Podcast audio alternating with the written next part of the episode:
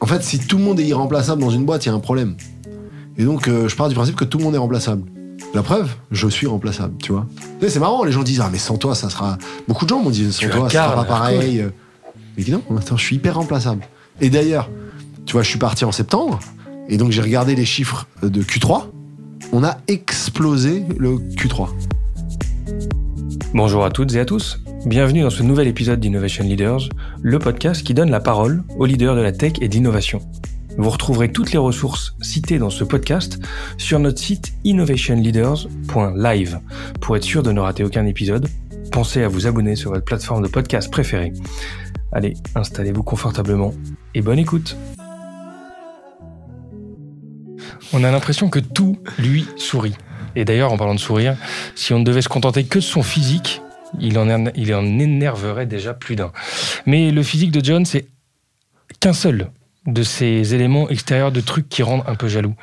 Euh, il a monté plusieurs boîtes, dont une qui est une des plus belles boîtes de l'écosystème tech en France, que dis-je, en Europe, voire même dans le monde. Je pèse mes mots, oui, euh, devenue 16e licorne euh, française. Euh, cette scale-up est passée de, de- par le stade de Centaure, il y a quelques mois. Centaure, pour ceux qui ne le connaissent pas, ça veut dire euh, 100 millions de- d'ARR. Euh, on a passé le cap. Euh, et ils étaient quatre au départ à avoir monté ce projet, une sorte de dinguerie euh, qui s'est emballé ces dernières années, qui s'appelle Aircall. Vous le connaissez sûrement, ce, petit nom et ce logo vert. Euh, et Jonathan vient nous parler de son parcours, de ses euh, années d'expérience, de ses learnings, de ses échecs, de ses difficultés. Euh, il a décidé de tourner une page récemment, pas des moindres, parce qu'il a décidé de quitter l'opérationnel euh, d'Aircall pour euh, d'autres projets, vous allez voir. Une décision sûrement pas simple à prendre, pas simple à vivre maintenant. Euh, moi, ça me donne envie de poser euh, 10 000 questions et ça tombe bien parce qu'il est là devant moi. Merci, John, de me de m'accorder de ton précieux temps. Bah, écoute, merci. Euh, quelle intro, quelle intro. Et elle n'est pas finie, C'est vraiment gentil tout ce que tu dis. Euh, je ne pense pas mériter tout ça, mais c'est gentil. Bon, on va parler de ton humilité dans quelques instants, mais avant ça, je continue encore cette intro. Euh, J'ai envie de dire enfin toi à ce micro, parce que euh, je t'ai croisé pas mal de fois, euh, et j'ai un lien particulier avec toi, dans le sens où euh, je me rappelle en 2019, euh, moi j'étais un peu en mode panique, je lançais ma boîte à ce moment-là. Euh, Equiden, euh, qui s'est bien développé. Je sais pas si tu as joué un rôle là-dedans, on est 250 sur plusieurs pays. Euh, mais en fait, il y a un moment donné où moi j'étais en mode panique parce que j'étais dans ma chambre, je venais d'avoir mon quatrième enfant, on était en plein Covid. Euh, tout partait en vrille dans ma boîte parce que l'Allemagne se fermait, euh, les Espagnols m'appelaient pour savoir. Je devais comprendre le contexte RH légal de plusieurs pays en même temps et je m'en sortais pas. J'avais un nouveau-né et, euh, et donc à ce moment-là, c'était le festival du web, du, du, du, tu sais, du, du webinar. euh, Tout le monde parlait parce qu'en fait, il y avait que ça à faire. On était tous sur euh, RIP euh, d'ailleurs, Clubhouse et tout ça. Et à un moment donné, je suis tombé sur toi au moment où je me posais la question parce que dans ma boîte, j'avais envie d'inventer les choses, de changer les choses. Et à ce moment-là, je suis, je suis tombé un peu par hasard sur un, sur un speech que tu avais, notamment. Bon, tu étais différent dans l'enthousiasme, tu étais différent dans l'énergie que tu dégageais, mais il y avait aussi un aspect commercial où tu as ex- expliqué à un moment donné dans le détail le process de vente euh, d'Aircall et le fait que tout était très structuré, inspiré des HubSpot et Salesforce, euh, des process relativement standards dans le monde SaaS, mais pas du tout dans le monde du service. Et euh, en fait, j'ai adoré et ça m'a vachement inspiré pour organiser ma boîte. Et à ce moment-là, en plus, Equiden, c'est un sport qui est organisé par, par qui est plusieurs personnes qui courent un marathon. Et c'est entre autres lié au fait que le process que tu décrivais m'avait l'air hyper structuré, hyper, euh, hyper, euh, avec chacun un rôle précis. Et euh, tu m'as emmené après dans, dans les différents sujets que j'ai pu voir avec toi, à rencontrer des gens comme Tania, comme Katia, comme Shalom, même Aftab, qui m'a emmené, si j'ai pas de bêtises, en Afghanistan ou un truc comme ça. Parce que je l'ai appelé après en disant, mais attends, comment tu bosses avec Aircall? Qu'est-ce que ça veut dire et tout? Donc bref, j'ai Il est au appris. Bangladesh, je crois. Il est au Bangladesh, tu as raison. Euh, bref, tu m'as ouvert les yeux sur un modèle commercial qu'on continue d'explorer euh, et qui est assez euh, intéressant j'en suis très reconnaissant. Et donc, voilà, c'est pas, j'ai pas l'habitude de le faire, mais je commence par te remercier pour ce que tu m'as appris et ce que tu nous as apporté. Euh, maintenant, je disais que tu quittais euh, Aircall, mais attention parce que la carrière du John n'est pas terminée pour autant. Il pourrait en profiter pour se la couler douce avec ses potes sous le soleil. Il sait faire. Mais c'est pas le projet de vie dans lequel tu t'es lancé. Euh, t'as d'autres cordes, enfin t'as d'autres projets sous le pied et t'es pas prêt de te retirer. Euh, je dis que t'es pas prêt de t'arrêter et je pense qu'un point essentiel euh, qui est lié à ta personnalité, à ton parcours, euh, c'est que tu relativises beaucoup les choses qui t'arrivent. Et ça me fait penser à une phrase que j'ai beaucoup aimée de, d'un de mes invités récemment, qui était Fabien Pinkers. Je sais pas si tu connais, le fondateur d'Odoo. Euh, Dodou, qui est quand même une grosse machine. Euh, et euh, exactement. Et lui, impressionnant dans son parcours aussi. Et lui disait, mais pour connaître le passé, faut connaître, pour connaître le futur, faut connaître le passé. Et je pense que pour connaître ton futur, il faut savoir aussi par quoi t'es passé. Et donc, ça m'a fait penser à toi. Et quand on regarde le passé du garçon qui est en face de moi, ça force un peu le respect. Euh, parce que toi, tu sais ce que c'est que de rien avoir ou de tout perdre. Euh, et les étapes par lesquelles tu es passé enfant sont sûrement des cicatrices qui ont dû euh, façonner un peu, forcément, l'homme, et pas qu'un peu, façonner l'homme que tu es. Est-ce que. Bon, j'ai pas envie de te faire répéter ton parcours, je, je peux peut-être t'aider, je pourrais le raconter à ta place, mais j'ai beaucoup parlé, je vais quand même te laisser euh, présenter un peu dans quel univers tu as grandi. Et quand je parle de cicatrices, euh, ça fait référence à quoi et ça t'inspire quoi ces cicatrices? Écoute, merci déjà pour tout ce que tu as dit. Je me rends compte qu'en fait, euh, les quelques podcasts que j'ai fait un petit peu pour, pour donner de la, de la force aux gens et notamment sur la partie commerciale, expliquer quels sont nos process, comment ça fonctionne chez Aircall, sachant qu'à l'époque où j'ai commencé à faire à faire un petit peu ces podcasts pour expliquer euh, les techniques de vente euh, et puis même expliquer euh, quelles sont, quelle est la recette magique d'Aircall? Je pensais pas que ça allait être aussi écouté. En fait, je me rends compte que pas mal de gens l'ont écouté et donc ça me fait. Ça a permis de digérer les choses, de, de, nous aider à, ouais, à digérer un certain nombre de choses. Ouais. J'essaye de simplifier en général. Euh, de toute façon, je pense que je suis assez euh, vanille dans mon approche des choses, et donc j'essaye toujours de, de, simplifier pour que euh, une personne de 15 ans globalement constituée, normalement constituée, comprenne. Et et ça me fait plaisir tout ce que tu dis et c'est hyper gentil euh, parce que je suis pas sûr de mériter toutes ces euh, tous ces compliments. En tout cas, euh, on a travaillé dur pour arriver où on en est et il y a encore plein de choses. Mais euh, ça me donne beaucoup de force d'avoir des gens qui euh, qui me qui me disent ce genre de choses. Euh, et bon, pour répondre à ta question, euh, mon histoire, bon, bah, mon histoire, oui, c'est une histoire de d'un gosse qui a qui est né euh, avec une maman immigrée qui parlait à peine français, qui à partir de mes 8 ans pouvait plus trop s'occuper de moi. À 8 ans, j'ai été d'abord placé chez une voisine qui s'est occupée de moi pendant deux ans. Puis après, deux ans plus tard, au bout des deux ans, je suis parti en internat avec l'aide sociale à l'enfance. Et à 12 ans, j'ai été officiellement placé en famille d'accueil. Euh, avant ça, j'étais, comme je dis, euh, soit euh, dans une famille d'accueil qui était en fait une voisine pas très loin, et sinon en internat. Et la famille d'accueil, c'est vrai que là, c'est un petit peu le, la douche froide parce qu'en fait, je m'éloigne de ma mère, je vais plus voir ma mère comme j'avais l'habitude de la voir. Et, et c'est la vie d'un jeune un petit peu qui se retrouve dans une zone d'éducation prioritaire. c'est des collèges un petit peu chauds en général. Euh, donc je commence à avoir un peu un mauvais entourage. Euh, je passe d'une famille d'accueil à l'autre. Puis après, je suis placé en foyer. Euh, Jusqu'à mes 19-20 ans, je suis sous la houlette de l'aide sociale à l'enfance. Mais ça m'a jamais empêché d'être ambitieux, ça m'a jamais empêché d'être heureux. Et oui, parfois j'avais faim, parfois je mangeais pas à ma faim, parfois j'avais froid, parfois je me disais que c'était injuste, parfois je me disais que j'aurais préféré naître bien et avoir une vie comme les autres. Mais quand on l'a pas, bah, en fait on relativise et quand on a 10-11 ans, en fait tout va bien. On se satisfait de peu, on, on, réalise pas forcément dans quelle galère on est. Faut pas oublier qu'un enfant, on lui donne un ballon, euh, il est heureux. Euh, on lui donne un jouet de la taille. Euh, et tout à l'heure, j'étais avec mon associé, il a ramené son, son enfant au bureau. Bah, l'enfant, il jouait avec un petit cube. Voilà, un cube. Et il était très heureux. Hein. Bon, il, a, il a deux ans, mais il était très heureux. Et à 8-10 ans, en fait, on est très heureux avec un ballon de foot, des copains et des pulls par terre pour jouer au foot. Tu vois. Et donc, en fait j'ai pas été malheureux. Oui, ça a été difficile. C'est plus l'après qui a été dur. C'est de, de, se rendre compte qu'on a été mis dans une case et qu'on en ressortira euh, pas, voire très difficilement. Et donc après mes années lycée, bah, j'ai cette case aide sociale à l'enfance, euh, la ZEP, donc euh, une étiquette, un monde dans lequel tu T'as quand même, enfin après cette étiquette, t'en es quand même vachement sorti. Est-ce qu'à un moment donné dans ta life, tu t'es tu t'es dit, tu t'es mis des coups de pied aux fesses ou tu t'es dit, euh, tu as eu un statement avec toi-même, tu t'es parlé en mode, allez, maintenant, euh, je sors de là, je vise là, ou finalement les choses se sont faites naturellement et c'est ta personnalité. T'as pas eu ce moment où tu t'es parlé à toi-même euh, Ah si, tout le temps. je me parle tout le temps à moi-même. Et tu te mets des objectifs, des challenges, des. Ouais. Tu, tu, traces ta propre vision, quoi. Tu te la définis. Ouais, alors on l'a c'est difficile de définir la vision claire En tout cas, on veut plus être dans cette case-là. On veut plus être dans cette case-là. On veut aller vers dans cette direction.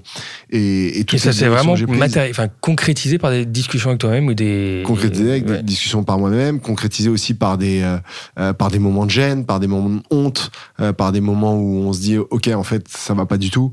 Tu vois, quand on me dit bah non, tu peux pas faire un bac général, tu vas faire un bac techno. Ok, fine, je vais faire un bac techno.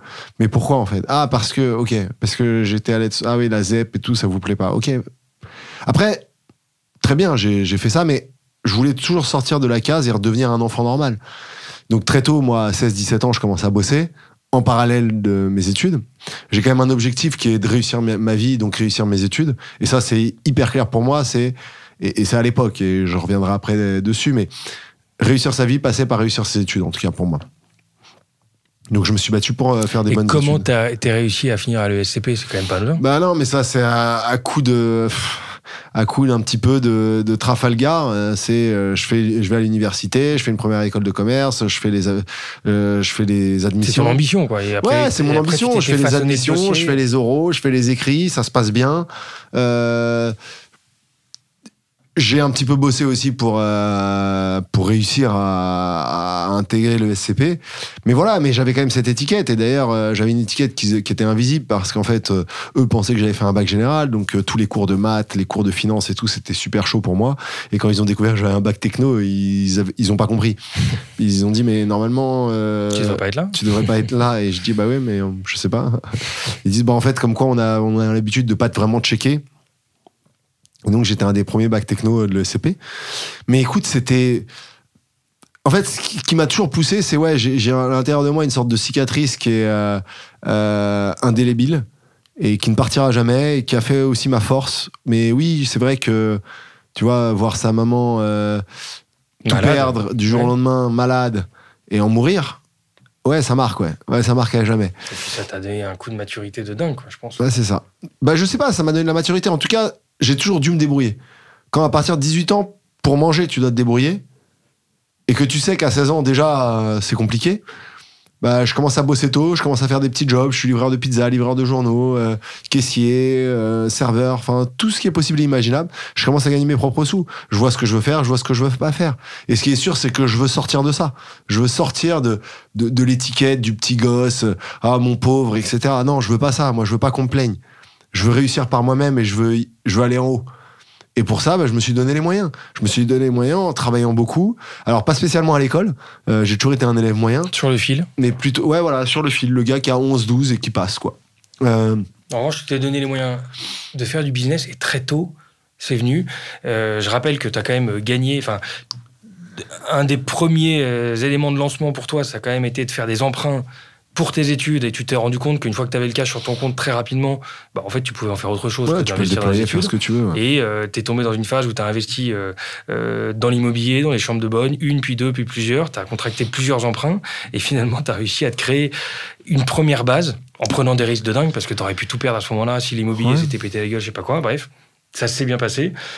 Ce sens business que tu as eu très tôt, t'as pas eu de l'inspiration euh, Si, j'ai toujours l'inspiration. Pas familiale. Tu, je m'inspire de tout le monde. Ouais. Chaque personne qui m'entoure m'inspire. T'as pas eu de père, et ça, c'est aussi impressionnant de se construire. C'est-à-dire que tu dois être un buvard. Tu dois, tu dois apprendre des autres ce que tu n'as peut-être pas eu dans ton cadre familial autour. Et cette envie de, cet apprentissage permanent, tu, tu, tu, tu, tu confirmes, tu, es toujours en train d'apprendre des autres. Tout le temps. Et j'adore apprendre des gens, j'adore faire des erreurs, j'adore me, euh, me faire envoyer chier. Euh, et tu vois, c'est. Qui t'envoie chier encore aujourd'hui? Tout le monde, quand je dis des conneries. Euh, tiens, on peut le mentionner, Amaury, que tu connais, qui m'a plus d'une fois remis, remis en place? ouais, il m'a dit, John, c'est nul ce que tu fais. Et d'ailleurs, il me l'a déjà dit. Il m'a déjà dit, en revanche, tu as une capacité à absorber les problèmes et à absorber ton entourage et dire, ok, ouais, j'ai fait une connerie. So what, tu vois? Allons à l'étape d'après. Comment je corrige ça? Je l'ai intégré, c'est bon. On est tout le monde est imparfait. En fait, il y a le problème des gens, et je vais te dire, et, ça, c'est vraiment un truc que je pense, et je, je l'ai jamais dit, mais là, tu vois, ça me fait plaisir de le lâcher puisqu'on en parle. Le problème, la plupart des gens n'évoluent pas parce que ils n'acceptent pas la critique. Moi, j'accepte la critique. Et même, tu l'absorbes. Je l'absorbe, je me remets en cause, ça m'est déjà arrivé, je peux te dire que ça m'est déjà arrivé. On me balance des trucs à la gueule. Je me rends compte que j'ai fait la connerie. Je vais au chiottes. je me mets de l'eau sur le visage, je me dis putain, waouh. Là, t'as as vraiment décollé. Là, c'est nul ce que tu viens de faire. Allez, tu reviens plus fort et tu mets ça derrière toi et allons à l'étape d'après. En fait, t'as vois- une envie de bien faire qui est monumentale. T'as une envie oui. de. limite de. Non, mais je veux bien faire. Tu mais veux c'est bien vrai. faire. Et je fais des conneries. Mais comme tout le monde. Sauf que la plupart des gens, quand tu leur dis non mais ça ça va pas, ils se braquent. Non mais attends, c'est pas du tout, euh, euh, c'est pas du tout euh, pédagogue. euh, les gens se sentent agressés et en fait, en fait ils acceptent, mais ils acceptent parce que euh, soit t'es leur supérieur hiérarchique, soit Mais il parce accepte que sans accepter vraiment. Tu en fait, il accepte pas vraiment. Alors que moi, j'ai j'ai toujours tendance à accepter mes erreurs. Je vraiment, je, euh, ok, je t'ai blessé, je suis désolé. J'ai dit une connerie, je suis désolé. J'ai fait quelque chose au moment où il fallait pas, désolé. Ça partait toujours dans mon sentiment. Je suis juste dans mes, dans mes, dans mes actes, tu vois. Euh, et, et donc ça, ça m'a permis d'avancer dans cette vie. Parce que sinon, en fait, quand on te dit, mais non, mais toi, t'es, toi, t'es nul à l'école. Ou toi, non, mais bon, Tu baisses la tête parents. et tu dis, tu bah baisses oui, la tête, raison. tu dis, bah non, mais ils ont raison. Ok. Ok, comment je peux améliorer? Comment je peux aller à l'étape Parce que t'es d'après en mode machine. Je Parce que mode un machine, ouais. moteur. Ouais, je- un moteur intérieur qui te, qui te dit, ok, mais de toute façon, Mais je m'arrêterai là pour pas, quoi. apprendre et. Tu vois, on peut m'envoyer des trucs dans la gueule, je m'arrêterai pas, je te jure. Bah, t'es passé aussi. Qu'ils essayent de m'arrêter. euh. Tu vois. Mais non, mais en fait, le point, c'est. T'as deux manières d'appréhender la vie. T'as la manière où. euh, tu penses que t'as raison de base et que, en fait, toutes les critiques te rendent malheureux et, et- et en fait, tu te refermes sur toi-même. Et beaucoup de gens, en m'écoutant, vont dire Moi, je suis pas du tout comme ça. Mais posez-vous la question de la dernière fois que vous avez essayé de changer, vous, personnellement, changer. Je parle pas de euh, dans le boulot euh, de d'apprendre à faire des tâches. Pas je, de, superficiellement, quoi. Un truc. euh, je parle de changer la manière de parler, la manière d'appréhender les choses, la manière de ok de, de, de penser, tu vois. Et et en fait, les gens ont du mal à évoluer. Et moi, très tôt, bah, je me suis dit pour que je sorte de toutes ces étiquettes que j'ai dans le dos, il faut que j'apprenne à évoluer avec mon monde. Et tout à l'heure, tu me disais qui est-ce qui m'inspire? Mais en fait, tout le monde m'inspire. Chaque personne à qui je parle m'inspire. Je te jure, ça peut même être euh, euh, un étudiant avec qui je vais parler cinq minutes, je vais écouter ce qu'il va me dire. Il y a des choses chez lui qui peuvent m'inspirer. Ça peut être sa manière de parler, ça peut être sa manière d'écrire. Tu vois, je considère être extrêmement imparfait, mais extrêmement imparfait. C'est-à-dire que vraiment, à un point probablement qui est parfois même psychologiquement un peu abusif. Mais donc pour ça, je veux toujours aller à l'étape d'après. Et donc l'étape d'après, c'est comment je peux grandir de chaque personne que je rencontre, tu vois. Euh, et je pose des questions. Et tu vois, c'est marrant, on est dans ton studio, bah, tu vois, tout de suite j'ai dit ah mais attends, c'est comme si, mais pourquoi Euh, Tu vois, j'essaie de comprendre. T'es curieux de tout. En tout cas, t'as gardé cette curiosité Ouais. et t'as gardé euh, parce que t'es quand même arrivé à un stade en termes de réussite pro, en termes de réussite perso, en termes d'image, en termes de tout, où tu pourrais te dire bon c'est bon, j'ai- pas mal appris, on va passer à autre chose. Maintenant, je vais kiffer et je vais arrêter de me poser la question de si je suis bien, si je suis aligné, si voilà. Mais non, mais j'ai tout à faire encore. Tu l'as gardé. Mais non, mais j'ai tout à fait encore. Ok. Attends, Aircall, euh, j'ai pas vendu. euh, euh, C'est pas arrivé à là où ça, dev- Air- où ça peut aller. Où ça peut aller, c'est pas arrivé où ça peut aller. Ouais, J'ai pas fait- sonné la cloche. J'ai pas. Non mais tu vois, c'est quoi la, la réussite? La réussite, c'est quoi? C'est d'em- d'empocher le pognon. Je suis pas sûr que ce soit ça la réussite. Et ça serait quoi pour toi la réussite hein? Non, mais accomplir ce que ce que j'avais voulu accomplir avec Aircall, qui est de euh, en faire un leader de la téléphonie dans le monde. Euh, je trouve qu'on est en passe d'y arriver. Euh, mais tu vois, parfois je m'en veux aussi d'être parti parce que je me dis, mais en fait, t'es un traître. Euh, et de l'autre côté, je me dis, mais attends, il y a aussi des personnes qui peuvent mieux faire le travail que moi euh, et qui peuvent emmener Aircall à l'étape d'après. Et donc rester dans Aircall juste parce que je l'ai fondé, c'est probablement une mauvaise une mauvaise approche. Et beaucoup de fondateurs ont de l'ego vis-à-vis de ce qu'ils ont créé. Là où moi, j'ai plutôt tendance à dire, ce que je veux, c'est le meilleur pour la boîte. Et après 10 ans d'Aircall à, à se battre, à, à essayer de créer, le, en effet, le leader de la téléphonie euh, d'entreprise dans le monde, je pense qu'aujourd'hui, il y a des personnes, des opérateurs et des personnes qui vont reprendre euh, la société, donc euh, des personnes qui l'ont déjà fait à ce stade, et qui vont l'emmener de 150 millions de chiffre d'affaires à 1 milliard de chiffre d'affaires. Et, et ça, tu vois, il faut avoir le, il faut voir le contexte qui est quand j'ai commencé Aircall, les investisseurs disaient ouais les gars, il faut que vous embauchiez telle telle personne, telle telle tout le temps. Mais vous vous pourrez pas le faire. Et nous on a quand même réussi quoi en fait. Finalement on a réussi à, avancer. Et c'est pour ça que j'ai tendance à écouter les gens, mais aussi à j'aime bien faire mon propre chemin quoi, tu vois. Euh, en revanche, c'est vrai que là, me dire est-ce que j'ai envie de refaire 10 ans dans Aircall? Et est-ce que je suis le meilleur sur cette terre pour faire les 10 prochaines années d'Aircall? Je me suis posé cette question et il faut se la poser. Et visiblement, tu as répondu. Et visiblement, j'ai répondu. Et j'ai répondu non, je pense pas. Donc, j'ai préféré step out. Et me consacrer à une autre de mes passions, qui est l'immobilier, qui a toujours été toujours été l'immobilier. un fil rouge de Toujours life été, ça m'a suivi toute ma vie. À 18 ans, tu l'as dit, j'ai commencé par faire des prêts étudiants euh, en me disant que j'allais payer mes études. Et après, je me suis dit, en fait, je vais payer mes études avec l'argent que je vais gagner en immobilier.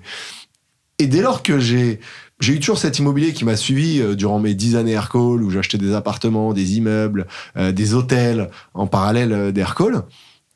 Et ben j'avais ma foncière qui se construisait. La foncière aujourd'hui est assez grosse. Aguesso Capital aujourd'hui a pas mal d'actifs. On est à un niveau où l'entreprise est très rentable et donc où je peux l'accélérer maintenant.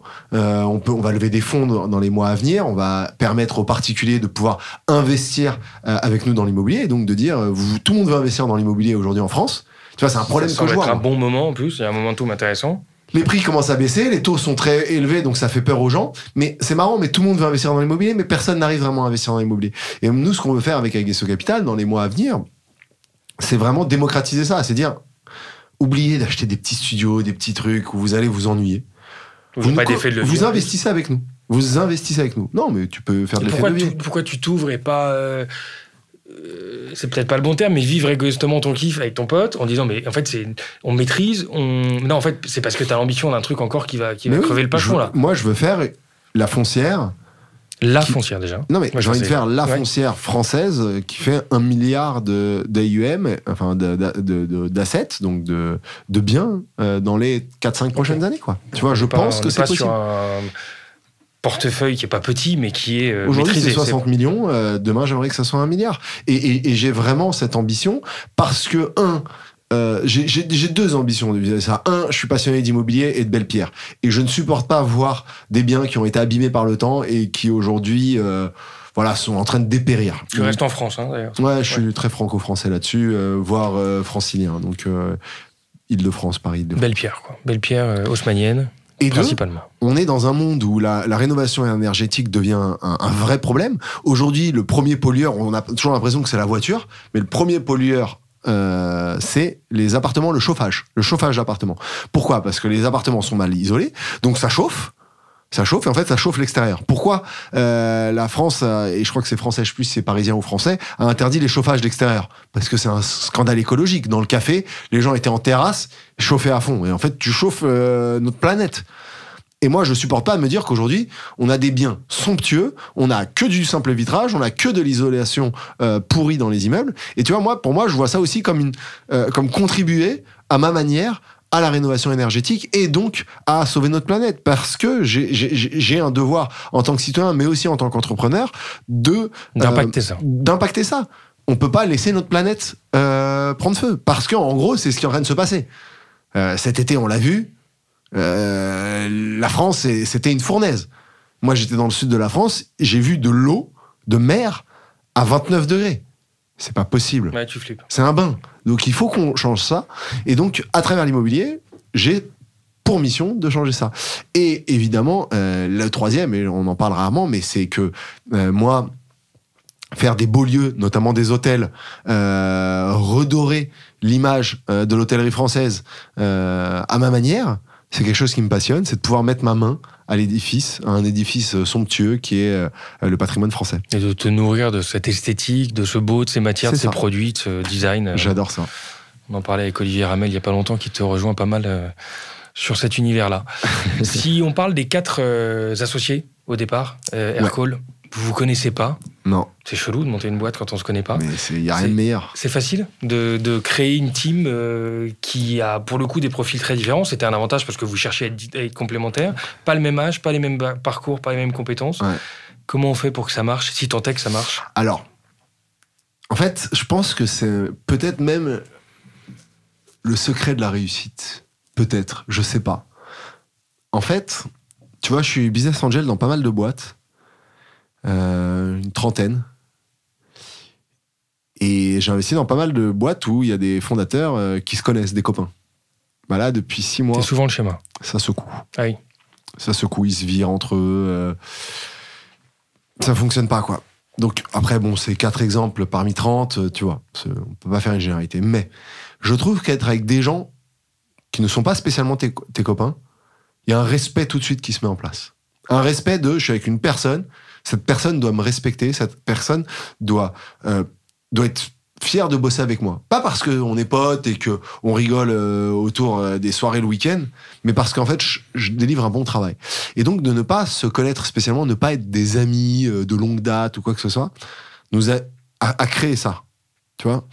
Et la complémentarité, parce que souvent, les copains, malheureusement, ils sont un peu similaires. On dit souvent, montre-moi tes amis, je te dirai qui tu es oui. À première vue, tes potes te, re- te ressemblent, quoi. Alors, euh, moi, dans mes potes, mes vrais amis, j'ai pas de développeur, quoi. Tu vois? Et donc, déjà, j'aurais eu du mal à, à créer Aircall si je connaissais pas de développeur. Euh, et donc, en fait, la complémentarité de nos profils, donc euh, Olivier, euh, 10 ans de plus que moi, consultant au BCG pendant 7-8 ans, Le côté formel, structuré, formel, carré, profil parfait euh, d'un point de vue éducation, euh, euh, rassuré, Ginette, financier. HEC, tu vois. L'homme parfait. Je dis toujours, t'es l'homme parfait, Oli, tu vois. Euh, J'aurais voulu être toi. J'aurais voulu être Olivier, moi, parce qu'en fait, euh, Et la réciproque est sûrement vraie, non? Enfin, oui, en tout cas, il y a des traits de caractère chez toi qu'il n'a pas et qui. voilà, et c'est ce ce qu'il fasciner, m'a dit. Il m'a dit, mais moi, j'aurais voulu être toi, en fait. J'aurais voulu avoir cette niaque, ce truc commercial, on y va, on n'a pas peur, on fonce, bulldozer, quoi. Et donc, ça nous a rassemblés. Et Xavier et PB, bah, les deux techs, qui. euh, on avait besoin de tech, et en fait. euh, Et ils avaient, ils avaient une faire. humilité, euh, une manière de travailler où ils n'ont jamais compté leurs heures. Et donc, ça a créé un match. Tu vois Et on a été capable, quand on était à San Francisco, et c'est là où vraiment la team Founder s'est vraiment resserrée, on a été capable de bosser 7 jours sur 7, 15, 20 heures par jour parfois. Mais je rigole pas, quand je dis 20 heures, c'est arrivé, quoi. Là, c'était le. Et moi, je ne, je ne savais même plus quelle heure il était à un moment, tu vois. C'était vraiment, c'était, on sait plus quoi. Mais, mais ça avançait et c'était incroyable. J'ai des souvenirs de l'époque San. Francisco. Et pourtant, c'était flippant parce que si je me souviens bien, c'était une phase où c'était un peu ça passe ou ça Ah, casse. C'était la mort. nous- personne ne voulait nous donner C'était un peu le dernier. euh, Non, personne trail. ne voulait nous donner de sous. Euh, on était là, on avançait tout seul. euh, personne croyait vraiment en nous. euh, tu vois, l'équipe, les quatre. Et t'as toujours dit qu'on n'avait pas vraiment de raison d'y arriver. Non, on n'avait aucune raison d'y arriver. Parce on n'était pas êtes- prédestiné à réussir. Non. Euh, L'idée est cool, quoi, la téléphonie d'entreprise, mais on- il y avait des boîtes qui existaient déjà. Vous y connaissez rien. en On ne téléphonie, connaissait rien en téléphonie. On ne vient, on n'avait pas fondé de boîte tech avant. Je sais pas, sur le papier, c'est pas, euh, C'est pas une évidence. c'est pas une évidence. En revanche, la différence qu'on a su faire, c'est de travailler plus que les autres. C'est de se remettre tout le temps en cause. Et c'est d'essayer de créer quelque chose d'innovant et révolutionnaire. Et donc notre approche a été de dire, la téléphonie d'entreprise, c'est pas juste un truc où on décroche et on raccroche. Ça va s'interconnecter à tous les outils métiers de l'entreprise. C'est-à-dire que quand tu vas décrocher ton téléphone, ça va être connecté à ton outil métier, à ton CRM, ça va te remonter la fiche. Bah, cette dimension d'intégration, c'était votre point fort. c'était l'intégration. Et au début, personne n'y croyait d'ailleurs. Mais, et c'est ce qui a fait notre succès. C'est parce qu'on s'est dit, si le téléphone communique avec l'ensemble des outils de l'entreprise, on va gagner notre pari. Alors, on l'a pas encore gagné en vrai, mais en Ouais. tout cas, on, on est bien lancé. Et, et tu vois, et, et notre réussite, c'est ça. C'est beaucoup de travail, beaucoup de remise en cause, beaucoup d'innovation. On veut faire de l'innovation, on veut que le produit soit innovant, on veut que le produit soit simple à utiliser. Tu vois, on a, on a eu énormément de mal à convaincre euh, au début d'Aircall, même des DSI qui disent mais je comprends pas là, c'est oulala, là là, c'est trop bateau. Pourquoi? Parce que le DSI avait l'habitude que ça soit compliqué et puis euh, ils aiment quand c'est compliqué. Tu vois, les c'est compliqué, c'est moi qui gère le truc. Nous on dit non mais n'importe qui peut le mettre en place. Et ça gênait à l'époque. Ça gênait. J'ai des DSI, je me souviens, à 8-9 ans, qui disent non mais en fait vous remplacez mon boulot. Je dis Vous mais allez non, la merde tu vois, avec vous allez, faire, vous, allez euh, ouais. faire, vous avez, vous allez travailler ailleurs, vous allez faire autre chose. Parce que nous, ouais, Aircall, n'importe qui peut le mettre en place dans sa boîte. Et en parlant de n'importe qui, toi, tu as tendance à dire aussi que n'importe qui aurait pu faire ce que tu as fait. Oui. tu as un côté humble qui fait du bien à entendre parce qu'il y a pas mal de gens entrepreneurs qui ont perdu cette humilité-là. Et pourtant, beaucoup l'ont perdu sans avoir réussi ce que tu as fait. Donc, ça fait du bien, quand on voit au niveau où tu es arrivé, de garder cette, euh, les pieds sur terre. Euh, maintenant, bon, si on part du principe que, que c'est pas de la com et que tu le penses vraiment, il y a beaucoup de gens qui se pensent pas capables de ça. Et moi, j'aimerais bien que tu me dises ce que tu penses qu'ont les gens, mais qu'ils n'exploitent pas, parce que toi, visiblement, tu pars du principe que tu es comme tout le monde, mais tu as exploité quelque chose que certains vont pas aller chercher. c'est quoi ce quelque chose que tu es allé chercher qui a fait que c'était possible et que tu penses que tout le monde a mais n'exploite pas forcément? Je sais pas si ma question elle, est très claire. Elle est hyper claire ta question. Je vais te dire un truc, euh, c'est que les gens ont peur du futur. Les gens ont dit toujours, Attends, mais qu'est-ce que le futur me réserve? Et, en fait, ça me tue quand j'entends ça parce qu'en fait, on a l'impression que le futur est personnifié. On a l'impression qu'il y, a un monsieur qui, qui, va, qui décide du futur des gens. Mais le futur, c'est toi qui l'écris. C'est toi qui as un papier devant toi. Ton futur, tu vas l'écrire. C'est toi qui vas l'écrire. C'est comme une dissertation, quoi. Si t'es devant ta feuille blanche, tu commences pas à écrire, il va rien se passer. Hein. Il y a personne qui va l'écrire pour toi. Et ben le futur, c'est pareil. La capacité à réussir, elle ne repose que sur toi. Après, il faut se poser la question de est-ce que tu as cette flamme? Est-ce que tu as cette flamme de ne jamais revenir en arrière? De ne jamais te retourner quand tu entames quelque chose? Et ça, elle n'est pas donnée à tout le monde. Et, et c'est pas grave. Ce n'est pas une fin en soi d'être entrepreneur entrepreneur, il faut être capable de souffrir, il faut être capable de se remettre en cause, il faut être capable de pleurer, il faut être capable euh, d'avoir euh, une boule au ventre toute la journée pendant plusieurs mois. Il euh, faut être capable de bosser 24 heures sur 24 et ne penser qu'à ça. Tu vois, faut être capable de tirer un trait sur sa vie personnelle. C'est beaucoup ça. Donc il faut se poser cette question. Si tu es capable de faire ça, et que en toi, tu as une flamme qui t'anime et que tu as envie, tu peux y arriver.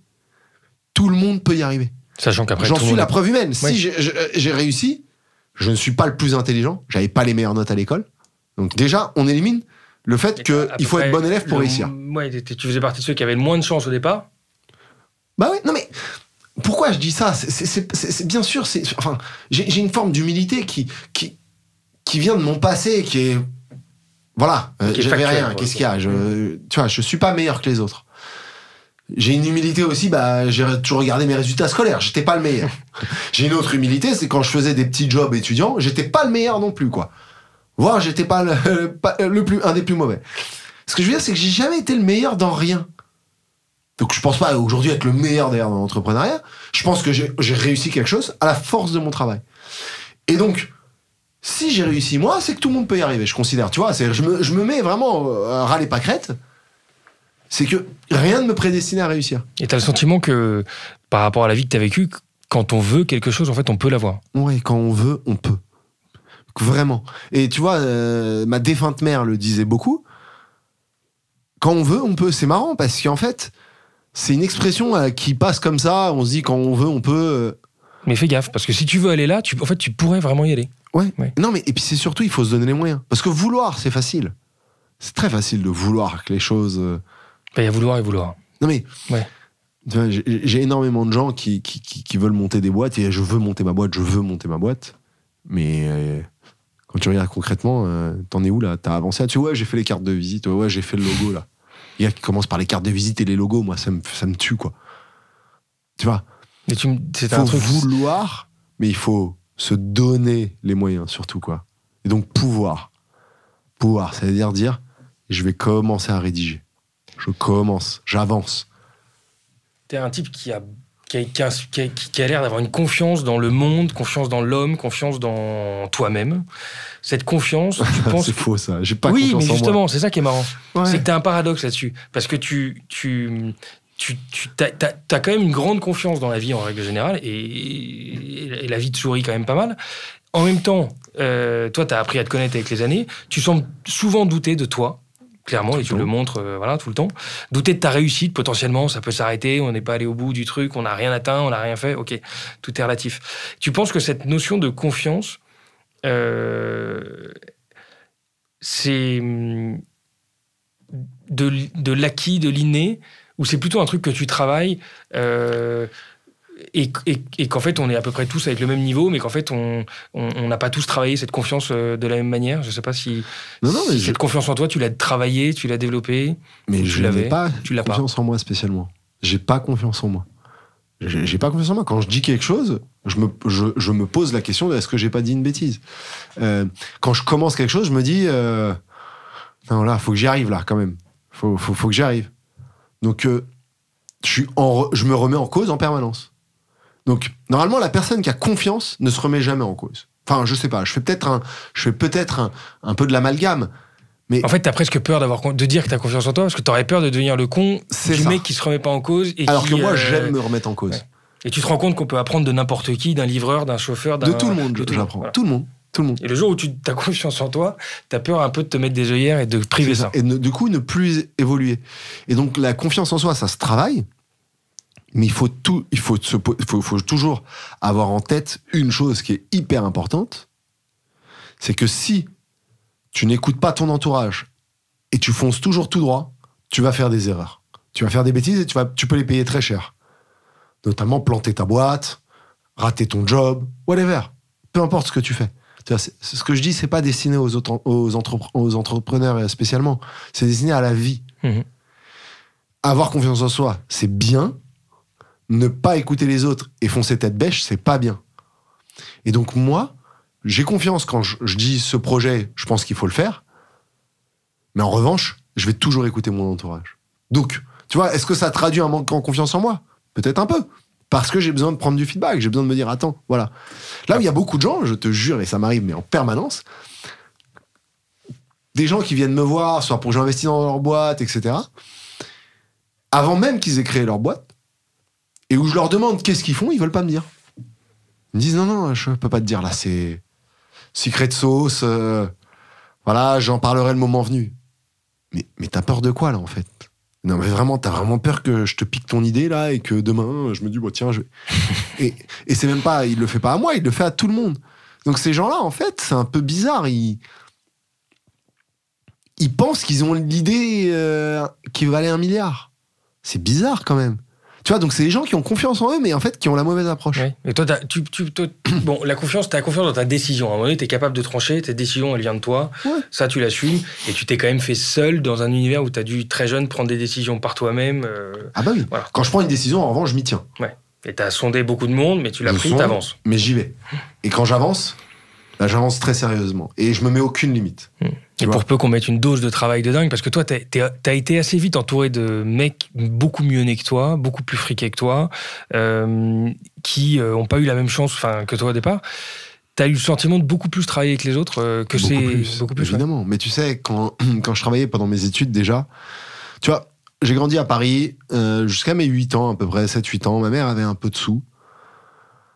Les problèmes ont commencé à cette époque. J'ai souvent dit que c'était 12 ans d'ailleurs dans pas mal de podcasts, mais la réalité c'est que c'était plutôt à, à 8 ans que les problèmes d'argent ont commencé.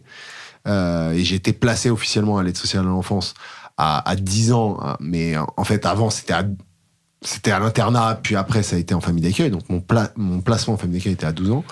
Euh, et donc j'ai grandi dans les beaux quartiers, hein, dans le 15e, mais j'allais à l'école dans le 16e, donc j'ai grandi dans les beaux quartiers, jusqu'à à peu près mes 8-9 ans. Quoi.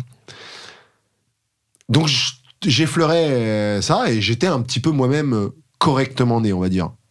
T'es pas riche, hein, on vivait dans 85 mètres carrés à Paris, mais ça va quoi, tu vois, il y, a- bien pire. Et être, parti, donc côté complètement obscur, euh, les cités HLM, les familles d'accueil, les foyers, les bagarres, le, bref, l'hécatombe. Quand je suis revenu à Paris, je me suis dit, je veux sortir de ça, je veux plus les conneries, je veux pas ça. Et là, bah, je me remets à fréquenter les, les gens, bah, tu vois, de Paris, qui sortent dans les beaux endroits, etc. Et donc, moi, je, je dis pas qui je suis, quoi. Tu vois, je, je suis mal à l'aise vis-à-vis de tout ça. J'entretiens une sorte de, Et puis tu joues le mec à l'aise. Qui est je joue le mec à l'aise. Et puis je gagne des sous en plus. euh, donc, euh, tu vois, Donc je peux aller en tes boîte. je peux bouteilles en payer mes boîte, bouteilles en euh. boîte, t'as compris. Voilà. Et, et donc, en fait, ce que je veux, c'est surtout pas être ça. Mais je veux toujours être bien. Et donc, j'avance en me disant, j'aurai toujours quelque chose euh, aussi bien que les autres. Et ils ont beau être mieux nés que moi, je serai au moins aussi bien qu'eux. Au moins. Et donc, Voilà, ça m'a permis doivent te d'avancer. charrier parce que tu les as tous dépassés. Je sais, ouais, je sais pas. Oui, non, il y en a quand même qui, euh, Qui se débrouillent bien. qui ont 10 ans de plus que moi et qui marchent bien, là. Bon, en tout Non, cas, mais- beaucoup bossé, oui. Il y a aussi un côté bien bossé. Ça, c'est aussi un de tes, che- de tes batailles. Ouais, il faut bien bosser. Ça en ce moment, je bosse mal d'ailleurs. Ah bon? Et quand tu dis, tu vois, euh, euh, le mec qui se pose la question de son logo, de sa carte de visite, mais le mec, il- en fait, il bosse mal. Quand on lance un projet, et, et à quel moment tu, tu, tu penses qu'on doit se dire qu'on bosse bien? C'est quoi les indices? Enfin, C'est. euh, Quand les objectifs sont remplis. Tu vois, moi, en ce moment, je te dis, je bosse mal. Je bosse mal. Je le sais parce que, en fait, je fais plein de choses euh, Tu pour la boîte, pour agenda. Capital. Ouais, je subis mon agenda et je subis des petits to-do que j'ai qui me prennent un temps fou Et, tu vois, c'est bête. Et c'est là que euh, ça me rappelle un peu le début d'Aircall, où je refais ce que je faisais au début d'Aircall. Et en fait, tu te rends compte qu'au début, il y a plein de tâches mais, qui sont utiles, mais qui en fait, concrètement, vont pas rapporter de l'argent. Mais elles sont utiles pour le futur. Et donc, je suis dedans, tu vois, la mise en place du CRM, euh, la mise en place de workflow, d'automation, euh, de, la création du site web, plein de choses qui, en fait, oh là là.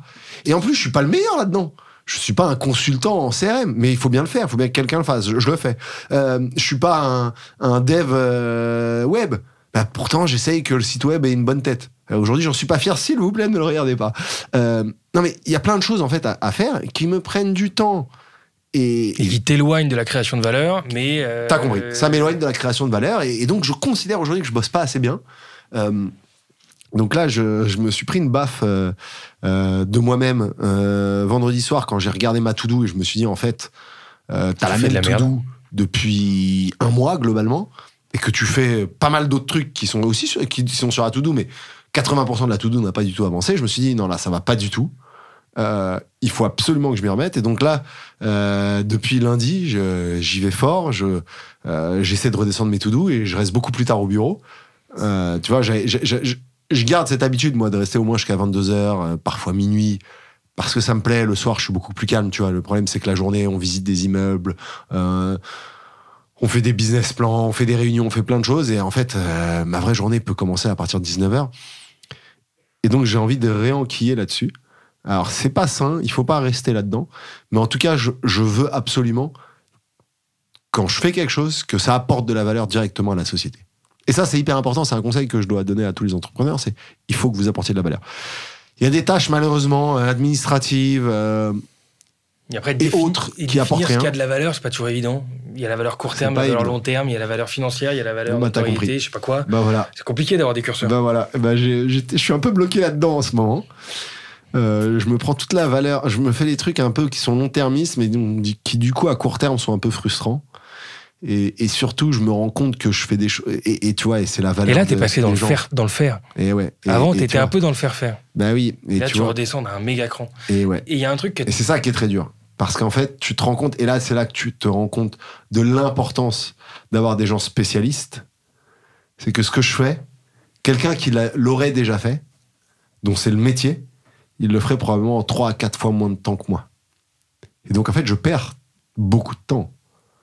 Et oui, je mets en place un CRM. Je suis pas un spécialiste du CRM. Après, je l'ai déjà fait. Est-ce que tu as besoin d'apprendre ça? Est-ce que c'est ça que tu as envie d'apprendre? Je sais pas. Donc alors soit je, tout de suite je me dis bah à Guesso Capital on doit embaucher euh, une armée de gens. on n'est pas encore là. Et on n'est pas encore là et c'est pas du tout ce que je veux faire.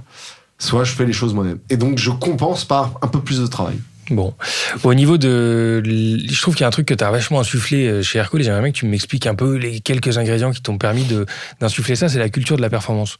Vous étiez quand même vachement drivé, avec une ambition de malade, euh, qui était de malade, mais qui était mesurée, qui était pensée, qui était réaliste. Euh, J'ai l'impression que parfois la machine s'est un peu emballée et on s'est dit, mais en fait, euh, ce qu'on raconte se passe vraiment, donc c'est un truc de malade. On peut vraiment être dans la catégorie qu'on vise et qu'on annonçait. Limite, on n'y croyait pas, on l'annonçait quand même, mais ça s'est passé comment est-ce qu'on arrive à insuffler à tous les étages de la boîte, parce que ça a été au marketing, ça a été au RH, ça a été euh, dans tous les départements, cette culture de la performance, ça passe par quoi? Bah, Ça passe par l'appliquer à soi-même.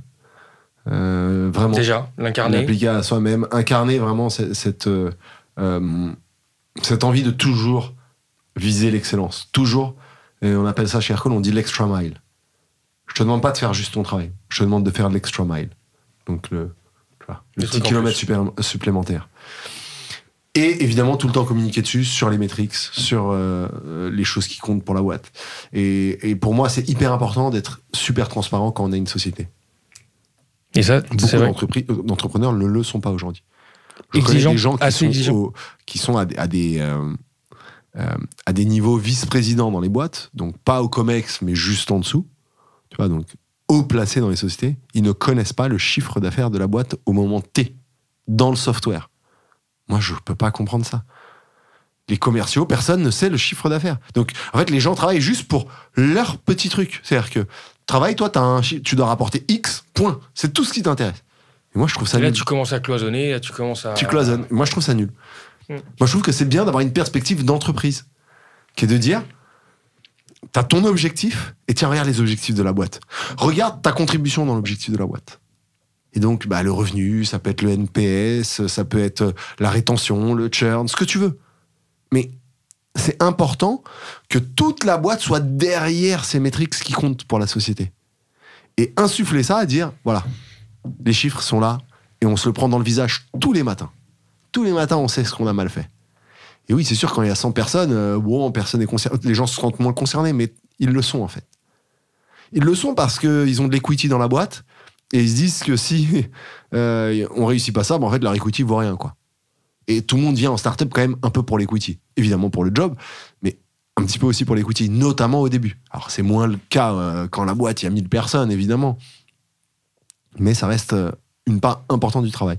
Et donc on a insufflé ça par les rendre responsables des grands projets de la boîte. Un ownership euh, hyper important. Et hum, il y a une remarque que je m'étais faite quand même, parce que tu parles de tout à l'heure, on disait beaucoup bosser énormément bossé. On a l'impression que la tâche a été rude, a été longue. Quand on te regarde, on, se rend compte quand même que les choses peuvent changer hyper rapidement. Parce que vous avez été licorne en un peu plus de 6 ans. C'est en 2021. on a été créé en 2014. Bon, la, la, vie peut changer quand même en peu de temps, non? Ouais, mais c'est marrant, mais c'est pas. Beaucoup de gens. C'est pas une réflexion que tu te fais. Tu dis pas, c'est quand même, ça a été long, dur, mais finalement, ça a quand même été assez. Ouais, mais c'est long, quoi. Ouais, ça a été long. En fait, tu vois, le changement dont on parle, souvent les gens se disent, ah bah il est riche du jour au lendemain. Non, c'est pas ça, c'est pas du jour au lendemain. Euh, non, ça a été des épreuves, mais finalement, ça peut aller vite. Ouais, c'est 7 ans, 7 ans de travail, dur labeur, beaucoup de doutes, mais c'est long 7 ans. Hein. C'est très très long 7 ans. Euh, ouais, et maintenant, ça va faire presque 10 ans. Des doutes aussi, Non, non, mais 7 ans, c'est long, mais oui, ça peut changer. Attends, oui, oui, oui, on peut changer son histoire, mais je vais te dire un truc, c'est progressif. Déjà, tu n'y a pas d'un coup, euh, hop là, les sous qui tombent du ciel, c'est pas du tout ça. Euh, deux, euh, je suis encore dans Aircall, quand même. J'ai une partie non négligeable de mon patrimoine qui est dans Aircall. encore 90% de mes parts sont dans Aircall. j'ai sorti que très peu au fil du temps. Donc oui, j'ai gagné de l'argent. Oui, ma vie a changé par rapport à il y a 10 ans. Encore heureux. Mais c'est très progressif. Souvent, les gens se disent euh, la réussite du jour au lendemain, quand même, incroyable. Mais le jour au lendemain, en fait, a pris souvent 10 ans. Et je parle pas pour moi, là, je parle en général. Tu vois, c'est comme le joueur de foot.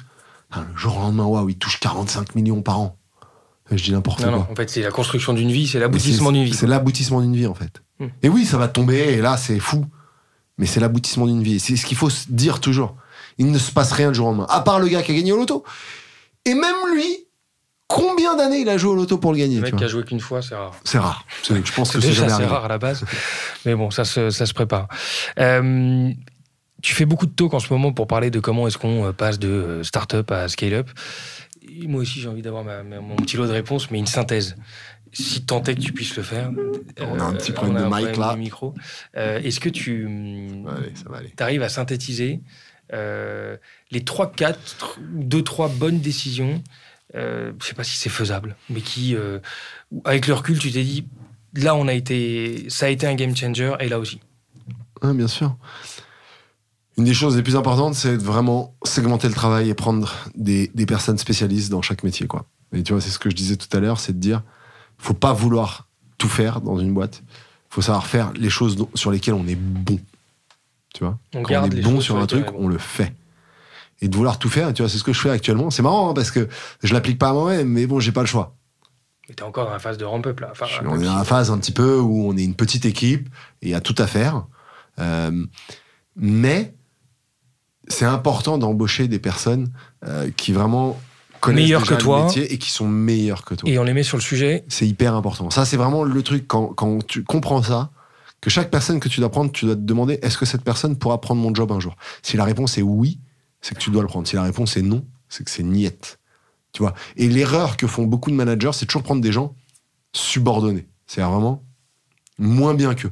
Pour se dire, ils vont pas me piquer mon job. Mais ça, c'est la pire des conneries. Parce qu'en fait, du coup, euh, tu t'élèves jamais. Et en fait, euh, c'est un nivellement par le bas en permanence, et donc c'est un peu nul, quoi. Euh, donc, qualité des hommes, qualité délégué, ouais. pour pas être un bottleneck. Et, et probablement la dernière, c'est vraiment de travailler en équipe. Ça veut dire toujours partager l'information. C'est hyper important. La culture du secret, c'est de la merde. Je, je le dis, tu vois, je le dis de manière crue, mais c'est nul. Et on a des êtres humains, il faut partager les, les peines et il faut partager aussi les réussites. S'ils n'ont pas toute la picture, ils vont pas aller dans le bon sens. Bah oui. Et donc se dire que euh, on va cacher le moins bien et on va montrer que le bien, c'est des salades. Ça se verra un jour. Et puis en fait, ça, ça vous aide pas, ça aide pas la société. Avoir une discussion claire sur tout le monde en disant il y a des problèmes, voilà les problèmes, voilà à quoi on doit faire face, les amis. Et ben ça aide les gens à se concentrer et à le faire. Tu vois? Comment t'as géré le... ceux qui étaient là au début d'Aircall, ambiance familiale, petite boîte, on se connaît Ouais. tous, on... hein, à une boîte qui a plusieurs centaines, 800 et quelques salariés. T'as eu des personnes qui te dit ah non mais Aircall est plus la même boîte Bien qu'avant, machin. Comment tu le gères ça tu, tu le gères ou Ah, finalement Ça tu, fait mal au cœur. hein. Ça tu- fait très mal au cœur. des anciens et Tu qui perds suivent des pas la- qui Je vais dire un aussi truc, mes modèle. 15 premiers employés, pratiquement 100% d'entre eux sont entrepreneurs aujourd'hui. Ouais. Je dirais 80% de- d'entre eux sont entrepreneurs. Et ça, tu vois, c'est dû au recrutement qu'on a eu au, au début, qui est de dire on recrute pas euh, des, euh, Ouais, des salariés, des employés, des on va employés, euh, on recrute des entrepreneurs, des cofondateurs. Donc on n'était pas quatre cofondateurs, on était 20 cofondateurs en fait, tu vois. Et ça, c'est très fort de se dire, on a des gens, ils se battent pour, pour la boîte, ils sont à fond dedans. et l'ADN était bien là. quoi. Et l'ADN était incroyable. Avec le temps, évidemment, certains doivent partir. Ça fait partie du jeu. Mais quand ils partent créer leur boîte, moi, je suis toujours le plus heureux. Et la plupart sont partis créer leur boîte. Il y, y a pas mal de moments où je vois euh, des scale-up faire des rounds de financement. Alors j'en vois un peu moins en ce moment, mais j'en ai quelques années qui ont suivi. Au moment où tu as un, un financement, tu as toute une, euh, euh, une flopée de salariés qui étaient associés qui s'en vont. Et je me dis, tu perds des bons, en fait, à un moment donné. Tu, euh, le, le- autoriser les employés à, à, à- à- toi, transformer leur BSPCE en. euh, voilà, elle est, elle est ré- réalisée, je sais plus comment dire. Tu t'en perds un paquet et l'exercer. Tu, ça t'a pas fait flipper, ça te perdre des gens qui allaient monter leur boîte et Non. c'était pas des gros assets Non, que tu parce perdais que. Euh, En fait, si tout le monde est irremplaçable dans une boîte, il y a un problème. Et donc, euh, je pars du principe que tout le monde est remplaçable. La preuve, je suis remplaçable, tu vois. Tu sais, C'est marrant, les gens disent Ah, mais sans toi, ça sera. Beaucoup de gens m'ont dit Sans Tu toi, ça sera pas pareil. Mais non, attends, je suis hyper remplaçable. Et d'ailleurs, tu vois, je suis parti en septembre. Et donc, j'ai regardé les chiffres de Q3. On a explosé le Q3, donc euh, le troisième trimestre. On a fait 116% du chiffre d'affaires. Donc, comme quoi, hein, Les choses vont rien en fait. Bon, tant Non, mieux. mais tu vois, c'est important ça. Et donc, voir les gens partir, ce qui est important, c'est ce que eux ils veulent. Parce que la société veut. Si eux ils veulent partir, ils veulent monter leur boîte, c'est qu'ils doivent le faire. T'auras du mal à te vois. battre contre. ouais. Faut pas, faut pas s'inquiéter. Et normalement, si t'as si t'as- si t'as une bonne équipe, une bonne structure, normalement, tout le monde est remplaçable. J'avais bien aimé une phrase de- d'Olivier qui disait euh, euh, faire de l'hypercroissance, c'est euh, faire des hyper-conneries. Euh, T'en as une, là, une belle connerie que, Oui, que t'aurais aimé ne pas faire. La, la- la plus grosse bêtise qu'on ait pu faire, c'est, enfin, on en a fait des dizaines, mais celle, moi, qui me vient toujours à l'esprit, c'est de, lorsqu'il y avait des gros clients, de se dire, euh, on mise tout sur ce gros client, on, on change complètement la roadmap, on s'adapte à eux, alors que non, il faut jamais s'adapter à un, à un gros client. Il faut avoir une ligne directrice et s'y tenir et créer le produit qu'on a imaginé. Mais pas se dire, il y a un gros client qui va faire, ouais, grâce à ce client, on va faire euh, 30% du chiffre d'affaires euh, du trimestre, donc on y va. Là, tu peux flinguer ton, ton modèle. Bah, tu flingues ton moteur et on l'a fait. On a flingué notre produit, euh, euh, on, a, on a rajouté des couches une sur l'autre. Et puis en plus, 2016, t'arrives pas à 2017. parce que c'est pas vraiment ta Ouais, tu arrives jamais. Et puis de toute façon, il partira. Il partira ce client. C'est Il y en a plein d'autres qui se sont dit la même chose. Je pense au Payfit et Enco qui se sont dit, on est, en fait, on s'est brûlé les ailes sur des grands comptes. Et il faut faire, il faut pas le faire ça. Et donc ça, c'est ouais, hyper croissance, hyper connerie. Et des conneries, on en a fait plein. Et c'est pour ça qu'aujourd'hui, parfois, j'essaye de, quand je fais des podcasts, j'essaye de surtout parler des bêtises et surtout de parler des choses qui vont pas et, de donner un peu de la motivation parce que certaines conneries peuvent être fatales, d'autres le sont moins. Euh, et c'est cool d'avoir quelqu'un qui les a déjà faites et qui peut en parler. Et moi, c'est vrai que je suis pas trop le genre à justement écouter des podcasts et à, à m'inspirer, on va dire, autre que par le réel. Peut-être qu'on y aurait gagné un peu de temps, Peut-être. mais c'est pas grave, tu vois. Il faut pas regarder le passé, il faut toujours regarder le futur. Le passé, il est ce qu'il est. Et on est, on est où on est aussi. Et en vrai, euh, c'est pas si mal. Et tu vois, si tu me demandes, c'est marrant, mais si tu me demandes euh, qu'est-ce que tu changerais, Je te dirais peut-être rien en fait. Pas grand-chose. Bah rien en fait. Comment tu t'es euh, préparé perso Alors après, tu es hyper observateur, tu es hyper, euh, t'es un buvard euh, de plein de choses et je pense que c'est une énorme intelligence. Et maintenant, est-ce que tu as, eu des coachings, euh, des éléments extérieurs qui t'ont aidé à, à- à être le John d'aujourd'hui, euh, capable de parler de choses assez complexes, euh, mais qui ont été des accélérateurs un peu dans ta vie, soit des gens, soit des trucs extérieurs qui auraient Ouais, pu mon t'aider à grandir? Non, j'ai jamais eu de coach. Je sais que beaucoup de start-upers ont des coachs. Des Toi, trucs. jamais. Jamais. Après, ton coach, Si Olivier été- m'en avait mis un à un moment, il bah, m'avait dit Attends, j'ai une euh, copine qui est canon, euh, elle est coach. Elle était super, mais Ça en fait, ça m'a pas. Tu vois, c'était vraiment du coach. euh, c'était un peu scolaire pour moi. Et je suis pas scolaire. Après, t'as dû être coaché en fait, indirectement par des Lyoto, Mais en fait, par, j'ai des, été co- par non, des gens que t'as croisés. Oli m'a beaucoup coaché. Ouais. Olivier m'a beaucoup coaché. Il m'a dit John, c'est nul, ça, si, ça. Il m'a vachement tiré vers le haut. Mais, mais en fait, tout mon entourage. Ouais, je veux fait, te dire, euh, C'est ton vois, entourage, toi. euh, mon associé dans l'immobilier, Gaëtan, quand je fais une connerie, il me le dit, quoi.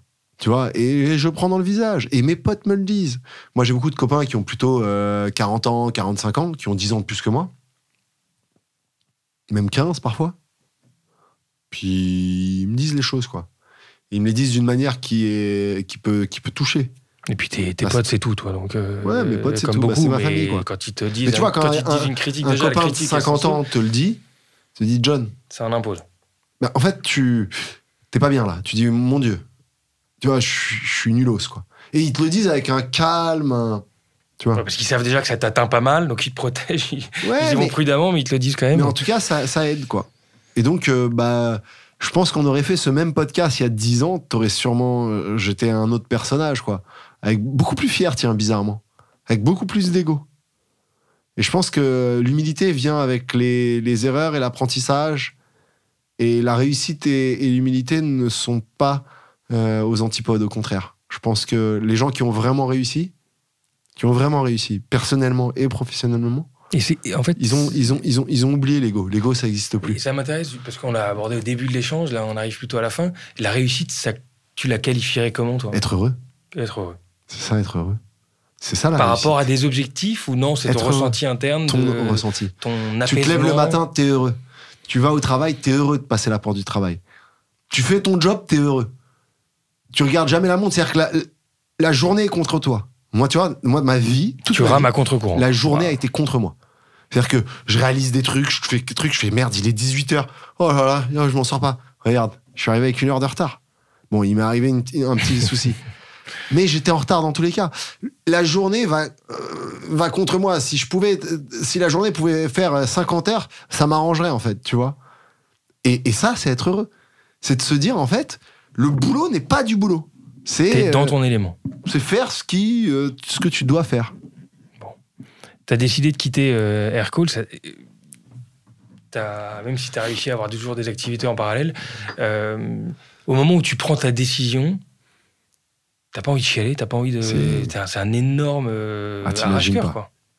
Tu, tu peux plus. dans- là, tu peux en parler encore en nom. Bah, t'es toujours actionnaire, t'es toujours dans le dans Mhm. Mais tu t'en as tellement bouffé de, de- de cette marque et de ce logo et de Ah, ce c'est nom. incroyable. Et t'arrives à. T'as pas trop peur de cette nouvelle vie euh, où t'es dedans sans être dedans? Si, si. Alors, je suis à fond dedans, ma nouvelle vie. Euh, Mais dans cette et nouvelle vie sans. Aircall, ouais. Ouais, me manque beaucoup. Bon, là, tu vois, j'étais à Dublin, j'ai fait un talk Ouais. euh, pour Aircall euh, euh, cette semaine. Tu restes encore demain, un je fais visage? un autre talk chez Aircall. je, je reste en tout cas présent pour Aircall. Maintenant, non, il faut que je m'efface, c'est important. Il faut savoir s'effacer, il faut donner un nouveau visage à Aircall. Euh, et euh, en fait, en fait, moi, ce qui me plaît, c'est de me dire que j'avance, tu vois. Et aujourd'hui, j'ai l'impression d'avancer à nouveau. Et euh, attends, j'ai oublié ta question en fait. De Ma base. question, c'était l'arrache-cœur et le. Ouais, l'arrache-cœur. La- Ouais, non, la- la je l'ai eu. En fait, c'est pas trop quand j'ai pris la décision. Quand j'ai pris la décision, j'étais là, franchement, j'ai fait le boulot, j'en ai parlé aux actionnaires, j'en ai parlé à Oli. Bon, Oli était déjà au courant, ça fait longtemps. Euh, euh, j'en ai parlé à la boîte. J'étais très confiant, évidemment. Bon, et des gens ils me disaient, on comprend pas, mais qu'est-ce que ça traduit, etc., etc. Euh, moi, j'étais hyper content. J'étais, ok, je dois tourner la page. C'est cool. J'ai fait 10 ans. Bah maintenant, je dois faire 10 ans d'autre chose. Ok, c'est top. Le, vrai moment dur, ça a été le dernier jour. Euh, C'était un jeudi soir, Euh, donc le 31 août. C'est un jeudi soir, exactement. Le 31 août, euh, du coup, je l'oublierai jamais, hein, 2023. Tu vois, comme quoi ça reste, les dates, les, moments de choc restent. Les gens viennent à mon bureau, me disent au revoir, etc. Après, je dis non, mais me dites pas au revoir. Je ferai dans tous les cas mon, un, un goodbye à tout le monde un peu plus tard à la, fin du, à la fin du trimestre. Et donc, je me retrouve seul au bureau. Il est 22 heures. Euh, il reste une personne, je crois, une personne ou deux personnes euh, pas très loin de moi. Il est 21h, ouais, par là. Et là, je fais mes cartons. Et. Enfin, mes cartons. Ma boîte, j'ai une petite boîte jaune avec des conneries dedans. Mais je pars avec mon ordi sous le bras, ce que je ne fais jamais, puisque quand je bossais remote ou quand je bosse de la maison, j'ai mon ordi euh, perso. Et je pars avec mon ordi sous le bras, mon chargeur. Et là, je sais que ce sera plus jamais différent. Et je mets tout dans le scoot. Et là, vraiment, je ressens. le départ sans retour. Ouais, là, je ressens un truc. Je, je- je monte sur le scoot. Et je me souviens, je suis, euh, j'arrive à peu près place Saint-Augustin. Et là, j'ai un énorme coup de chaud. Je te jure, j'ai des fourmis dans les mains. Et je me dis, mais qu'est-ce que je viens de faire? Enfin, c'est fini. C'est fini. Et je me dis, mais est-ce que je fais pas une bêtise, tu vois? Est-ce que je fais pas une bêtise et professionnelle et personnelle Est-ce et... que tu vas t'en remettre? Ouais. Ouais.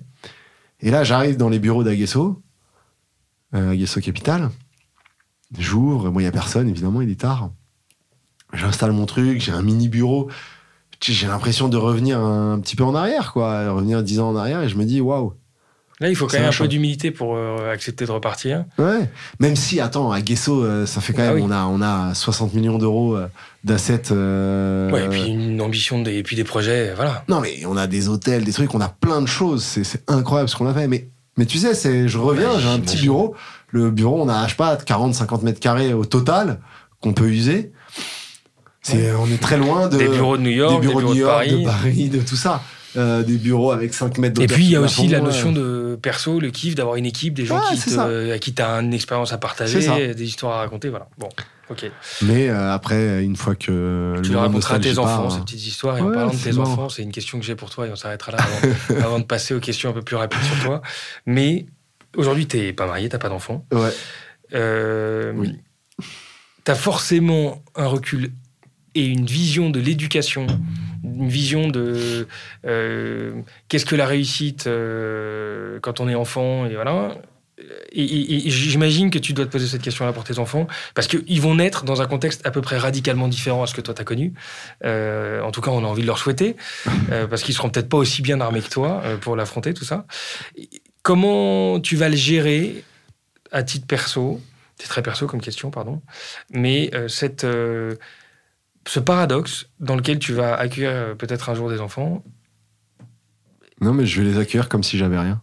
Je te et rassure. tu crois que c'est possible ça? Ouais. Ouais? Bien sûr. Ça veut dire que bon, ils, ils ils vivront dans un, dans un, appart- un priori, dans, dans le appartement. même appart que toi. première voilà. vue, ça ok. mais ils seront pas gâtés euh, comme des enfants euh, C'est dur de pas dans craquer. hein, Alors, c'est toujours facile à dire quand on n'a pas d'enfants, on va dire. parce que tu as envie de tout leur Et tout le monde me dit ça, tu verras, ça sera différent quand tu auras des enfants. Mais moi, j'ai une ligne conductrice qui est de dire gâter des enfants, à première vue, ça apporte rien à l'enfant, quoi. Ça n'apporte rien. Ça lui, ça lui donne du plaisir. Et c'est OK pour le plaisir, mais il faut que ça soit mesuré. Tu vois, si l'enfant, pour lui procurer un plaisir, il a besoin d'avoir euh, euh, une paire de pompes à 1000 euros, c'est qu'on a un problème. Moi, j'étais très content d'avoir des cadeaux à 30 euros quand j'étais gosse. Ouais, J'étais très limite, content. si Avoir un jeu vidéo, j'étais l'homme le plus heureux du monde. Tu vois. Et donc, c'est de toujours apporter la mesure là-dedans. C'est d'apporter quelque chose où tu dois être heureux de petit. Pourquoi? Parce que tu l'as pas gagné. Ton vrai bonheur, ça sera quand toi tu l'auras gagné. Et ça, c'est vraiment ce que je veux transmettre à mes enfants. C'est de dire les choses qui tombent du ciel, les très beaux cadeaux, Tu peux, tu dois te les tu faire peux pas toi en jouir, quoi. Tu peux pas, oui. tu dois te les faire toi. Alors évidemment, euh, je donnerai ce qu'il faut. Je leur paierai leurs études. Mais tu vois, pour moi, c'est important qu'ils travaillent pendant leurs études, qu'ils essayent de faire des choses d'eux-mêmes.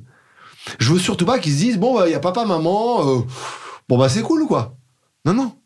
Je, je, je veux qu'ils il aura beau vivre dans un bel appartement et avoir des parents euh, qui ont potentiellement bien réussi, parce qu'il y a encore tout à faire, Ouais. j'insiste, euh, je ne veux pas que lui, il se dise j'ai une sécurité, j'ai un parachute. Non. Parce que c'est faux. Et tu sais, moi, j'ai une vision assez particulière euh, du monde et de la politique en général, notamment de la fiscalité, euh, où moi, je n'aurais aucun problème à, à ne pas laisser spécialement euh, grand chose à mon enfant, quoi. Tu vois, j'aurais pas trop de problème avec ça. D'ailleurs, j'ai toujours dit que moi, je serais assez à l'aise que l'impôt en France change et que ça soit plutôt euh, l'impôt sur la succession qui soit énormément taxé, bien plus que l'impôt sur les personnes ou l'impôt sur le revenu. Donc de dire pendant toute ta vie, en fait, ton argent, c'est ton argent. Tu donnes pas euh, Il restera 50, pas grand-chose 80%, 50 ou 80% à l'État. Tout ce que tu gagnes, c'est à toi. Donc t'imagines pour l'économie, ça fait une économie hyper liquide. Et qu'en revanche, à ta mort, tu donnes une très grosse partie à l'État. Bah oui, parce qu'il faut faire vivre l'État, c'est normal. Faut payer ses impôts, c'est normal, on est d'accord. Mais donc, tu vois, d'inverser un peu le truc, alors c'est hyper égoïste pour les gosses, mais je pars du principe que pourquoi? Parce que l'enfant est bien né, Après, il devrait avoir plus de chances que les autres. Tu peux le vriller aussi, à lui montrer que la valeur euh, est pas la valeur du travail. Et à mais première que- vue, ce que je viens de dire, ça n'arrivera jamais, donc euh, c'est ce que On je vais faire. Bon. Merci pour ces partages. On passe aux questions un peu plus rapides. Quelle est la chose dont tu es le plus fier aujourd'hui? Euh, pas grand chose. Je, je sais pas. Attends, le- la chose dont je suis plus fier, ah, euh, bah, d'avoir réussi à créer une, une entreprise qui aujourd'hui devient leader de son marché. Je crois que ça vraiment, c'est quelque chose qui me rend super fier. Il y a une autre boîte que tu aurais aimé lancer, dans celle que tu vois euh, Airbnb, Airbnb. évidemment. L'immobilier, l'hôtellerie. On touche à, à beaucoup de curseurs. Un truc essentiel que tu aurais fait différemment si tu l'avais réalisé plus tôt? Changer. À chaque fois, j'ai mis du temps à changer. C'est long, tu vois, les changements. Faut accepter, dur faut avec- faire les erreurs. T'es dur avec toi-même. Euh, tu as toujours été très entouré de personnes qui te font grandir. C'est qui les personnes qui te font grandir aujourd'hui? Mes amis, mon entourage. Toujours Ouais, que mes amis, mon entourage. Et euh, mon entourage en général. Tu vois, là, c'est marrant parce que il y a deux semaines, j'ai déjeuné euh, dans ma première famille d'accueil pour la première fois, euh, que j'avais pas vue depuis presque 20 ans. Euh, c'est elle qui s'est occupée de moi de mes 8 à mes 10 ans. Euh, je dormais chez elle, euh, donc c'est la fameuse voisine, Régine, à qui je passe le bonjour, qui est une femme formidable, qui a des enfants formidables et ils m'ont, accueilli. Et donc, tu vois, c'est pas, pas, pas une amie, quoi. C'était une femme qui m'a accueilli quand j'étais jeune. Et on en a parlé pendant le déjeuner. Je n'ai jamais au- autant grandi que pendant cette période, de mes 8 à mes 10 ans, quoi. Et ils m'ont énormément apporté. Je ne serais pas là si ils n'avaient pas été là. Tu connais euh, Yazid Hichemraen Qui? Yazid Hichemraen, le pâtissier qui, tu sais, qui, qui, Oui, qui- ça me dit qui quelque chose. cartonne et qui Oui, a lui oui, aussi oui, été je dans crois des que familles. j'ai- et des- Sur 66 minutes, Il y a- il était Il passé. y a des choses euh, qui sont. Il y a des parallèles à faire entre vous. Euh, on parlait d'argent. Il y a un craquage que tu t'es fait euh, en te disant putain, c'est. Allez, je me, je me fais un petit craquage. Ouais, bah, ma, première voiture, ma première Porsche, quand je me suis acheté la première fois une Porsche. Pourtant, j'étais pas, de- j'étais pas riche, quoi, à ce moment-là. Mais j'avais. envie de te le faire. Ouais, j'avais envie. J'ai toujours adoré les voitures et euh, à un peu avant 30 ans, je me suis acheté une Porsche. C'était un peu un craquage. Je me disais, là, j'en vois quand même pas mal de sous. Il va falloir bosser. Mais pas de regrets. Euh, en dehors de, de l'app Aircall, t'as une app dans ton téléphone que tu recommanderais à tout le monde d'avoir? Non, je n'utilise pas les apps. encore d'app. Surtout pas avoir Instagram et TikTok et Co. euh, sur son téléphone la journée. Mais sinon, non, moi je. Bah, attends, parce que là tu me poses une colle. hein. Qu'est-ce que j'ai dans mes favoris? Weather. je regarde le temps tous les matins. Est-ce qu'il va pleuvoir? Euh, Non, j'ai rien de spécial. Moi, les, les- les apps que j'ouvre le plus souvent, tu vois, c'est euh, le Figaro et les Échos. Euh, J'aime bien lire les journaux dès que je m'ennuie. Euh, mais sinon, non, j'ai rien d'incroyable. Pas de, petite app euh, secrète. Non. Euh, Il y a une personne dans le monde de, entrepreneurial ou dans ouais, qui, qui, qui pourrait mériter de, de venir raconter son histoire au micro, qui pour toi est une personne inspirante? Il y en a plein. Ouais. Et tu me recommanderais qui? Dans, mes- dans mes amis, bah, il y a que ça. C'est clair que dans le monde entrepreneurial, il y en a beaucoup autour de toi. ouais, alors comme je dis, euh, ils m'inspirent tous. Donc euh, les noms que je tous vais les dire. faire en euh, collectif. ouais, euh, tu devrais tous les faire un après les autres. sur toi, qui parle de toi? Non, non, mais Olivier, tu devrais le voir. Moi, Olivier, c'est un- une personne qui est Ouais, il y a formidable. pas mal de choses à partager. Et Olivier, le problème, c'est qu'il aime pas les médias, il aime pas se poser comme ça devant. Mais on, est, on habite à 100 mètres. Donc Ouais, mais euh, il aime veut- pas ça, il aime pas se mettre en avant. S'il y en a bien un qui est humble, c'est lui. Et, Il faut euh, le faire juste en audio, pas et en Dieu vidéo. sait que toutes ces années, en, tu vois, il aurait dû être euh, Plus mis en avant. plus mis en avant, mais ça l'a jamais intéressé. Olivier, et après, évidemment, euh, dans, dans mes copains proches que, que j'admire pour ce qu'ils ont fait, t'as Jean-Philippe Cartier, qui est un entrepreneur formidable dans les, euh, qui a fait de l'hôtellerie, mais qui a fait aussi plein de trucs dans la tech avant. Euh, on peut penser à Frédéric Jousset, qui est le fondateur de WebHelp. Que j'essaye d'avoir, que j'ai croisé il y a pas longtemps. Bah, si C'est le premier no-go que j'ai. Parce qu'on a vrai pas mal discuté. Mais bon, voilà. si Non, mais il a tu pas le temps, il est très occupé. Moi, il me répond plus là en ce moment. Me plaindre. Euh, non, non, mais euh, Bah, lui, ouais, parcours de canon. par Les contre, sorties canon. canon. Et en plus, ce qu'il est en train de faire, c'est pour ça que j'ai envie qu'il en parle à tout le monde. Ouais. Il veut pas venir en parler ici. Euh, Arthur de Soultray, euh, fondateur de Viconta et maintenant qui est un Ouais, peu beau qui est dans la tech. et dans la tech retail, et beau sujet. Euh, moi, j'en ai plein. Je, je, je veux pas oublier Anthony Bourbon. un oui, un de mes Anthony, meilleurs copains. Ouais. Euh, Anto, qui a une histoire un peu similaire à la mienne et, euh, et qui, Et qui qui a une loin. force intérieure lui aussi, euh, avait peur de rien. Alors lui, euh, faut y aller quoi, Ouais, il pour l'arrêter lui. Euh, et plein d'autres, Bon, allez, un dernier pour la route. Si tu devais donner un conseil à quelqu'un qui voudrait avoir ton parcours, ce serait lequel? Tu voudrais avoir mon, par- mon parcours? Travail, travail, travail, travail. Bon. Et humilité. Et bien, sur ces bonnes paroles, on s'arrête là. Merci, John. Merci. C'était canon de t'entendre. Super. Bravo pour ce parcours et hâte de voir la suite. Et voilà, cet épisode est terminé. J'espère qu'il vous aura inspiré. Si ce contenu vous a plu, je vous invite à suivre le compte Innovation Leaders sur LinkedIn et Instagram, mais pensez aussi à vous abonner à notre newsletter sur innovationleaders.live pour ne manquer aucun épisode. On se retrouve dans deux semaines. À très vite.